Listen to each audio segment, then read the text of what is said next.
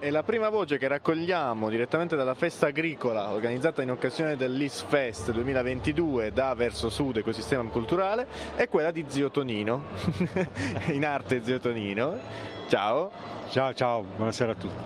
In realtà, se vuoi fare una presentazione un po' più formale. Formale sono Antonio Pio Steduto, vengo da San Giovanni Rotondo, faccio parte del gruppo Cantori di San Giovanni Rotondo, più abbiamo un'associazione, si chiama Cantatori del Gargano in cui abbiamo raccontato un po' la storia, all'interno di questo abbiamo raccontato la storia di San Giovanni, non solo quella cantata e suonata, anche quella di detti, alcuni vocabolari, eccetera, eccetera.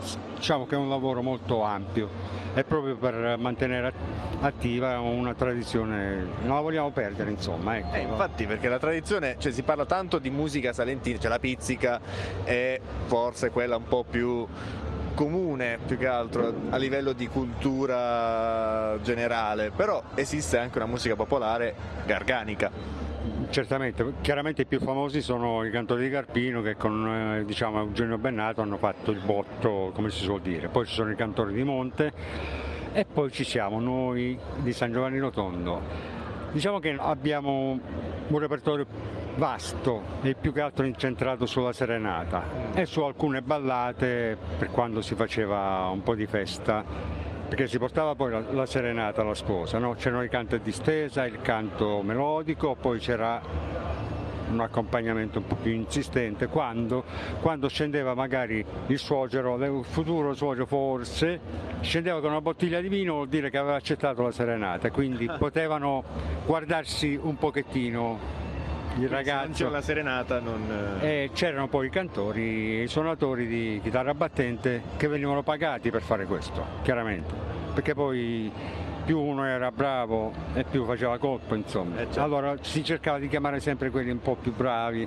Quindi quando era una professione? Eh, non era proprio una professione perché erano, la maggior parte erano contadini, agricoltori, pastori, questo era, eh? che poi l'artigiano già l'ha, modificata un po', mentre il pastore e l'agricoltore l'ha, l'ha lasciata più, più asprigna come era un, un tempo.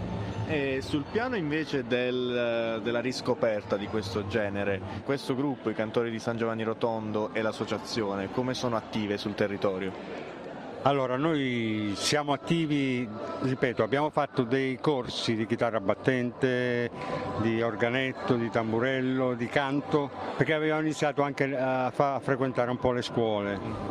E quindi nelle scuole, come qui ce n'è presente uno, Antonio Impagliatelli, che ha 13 anni, insomma, voglio dire 14, va e niente, è così è proseguito. Abbiamo fatto dei corsi poi in giro un po' per l'Italia, perché abbiamo girato un pochettino per l'Italia e quindi il nostro compito, diciamo, ci siamo dati questo compito di cercare di trasmettere quello che abbiamo appreso noi dagli anziani, perché con gli anziani poi siamo stati un po' in giro anche con gli anziani, però giustamente a un certo punto uno noi che può campare 200 anni, eh beh, diciamo, certo. si, si, si, diventa vecchi come stiamo cominciando a diventare noi, un po' anziani e abbiamo fatto dei corsi anche di ballo, anche, diciamo, quindi la riscoperta è stata proprio quella. Questo... Anche perché poi la riscoperta è stata più sulla chitarra battente come strumento diciamo, tradizionale di San Giovanni, che si era proprio completamente persa che non è una Quindi, chitarra battuta,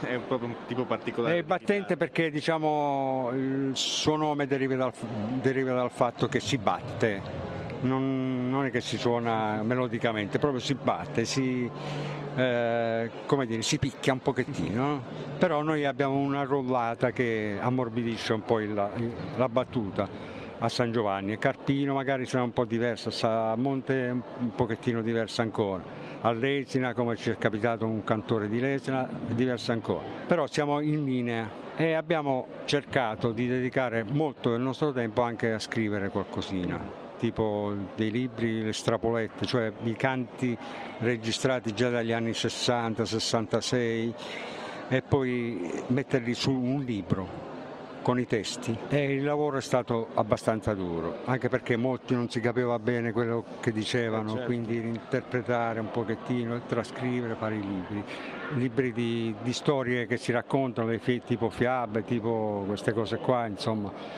eh, Mamurco, Lupo Mannaro, queste cose qua che si raccontavano, c'è stato anche un testo, un libro che è stato fatto e poi anche nella scuola abbiamo fatto un libro che raccoglieva un po' tutto questo materiale, questo, tutto il lavoro fatto fino a quel momento. Sì, perché spesso da questi brani poi eh, traspare più il ritmo, la parte ritmica della danza, ma poi dietro ci sono delle storie, ci sono delle, de, delle storie raccontate effettivamente. Sì, chiaramente poi mm, diciamo salendo su un palco un pochettino differente io capisco che magari eh, le persone hanno più contatto con la pizzica, con il cantore di Carpino, magari noi di San Giovanni dove siamo andati ci conoscono, quindi sanno ciò che facciamo.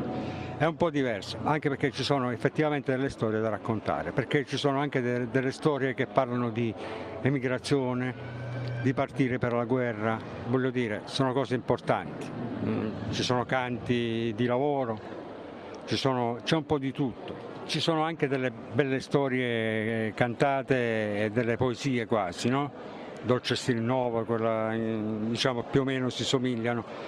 Non è solo capi, eh, una cosa di impatto, uno chiaramente non, non, non, riesce a capire tutte le parole, vorrei, quindi qui il discorso è un po' diverso. Quindi fermandoci, stando in un contesto più insieme ai ragazzi che ascoltano, delle persone che vogliono assistere, vogliono imparare determinate cose. Si spiega anche magari la strapoletta, perché il sonetto di, da noi si chiama la strapoletta, si racconta il perché di quella strapoletta magari, per dire io faccio, dico la spartanzia, spartanzia che significa? La spartanzia è la partenza, quindi ci sono canti per la partenza sulle navi, la partenza in guerra perché il re mi ha messo il berretto e mi ha dato il fucile, quindi io devo andare in guerra.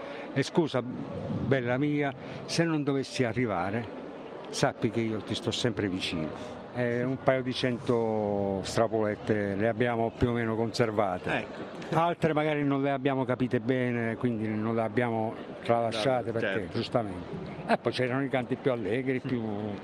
quando ci faceva Mughina la mucchina sarebbe quando si fa un po' di movimento, si sta tutti insieme, si batte. Come dicevo prima, quando era finita la, la serenata, se si accettava ci faceva muina, cioè, quindi scendeva il padrone di casa nel bottiglione e si, faceva, e si suonava con l'organetto di cose, chi ballava la tarantella, chi faceva. Ti ringrazio per queste perle. Grazie, grazie a voi. possiamo seguire, cioè come seguiamo le, le, le Allora, noi abbiamo una pagina del, dei canti dei cantori del, di San Giovanni Rotondo. Allora, noi chiaramente abbiamo problemi adesso di, di recepire dei CD che abbiamo fatto perché purtroppo abbiamo avuto la, la, brutta notizia che hanno perso il master. Oh no. Qui, eh, perché abbiamo, l'abbiamo fatto nel 97, um, la Serenata a San Giovanni. E poi ce n'è un altro che abbiamo fatto in Francia, le chitarre battendo Garganò. Però questo materiale è introvabile, anche il libro è introvabile. Bisogna andare magari a, a Bologna, e, però devi pagare tutto tu eh, onestamente. Sono tempi un po' brutti questi. Vi possiamo seguire su un sito? Noi abbiamo Facebook. una pagina su Facebook, i Cantori di San Giovanni Rotondo, mm-hmm. proprio Cantori di San Giovanni Rotondo, un gruppo. C'è qualche video, qualche, qualche cosa c'è. Eh, se no dovete invitarci e ve la cantiamo. a posto, grazie mille. grazie a voi, grazie a voi, anche a voi. Grazie.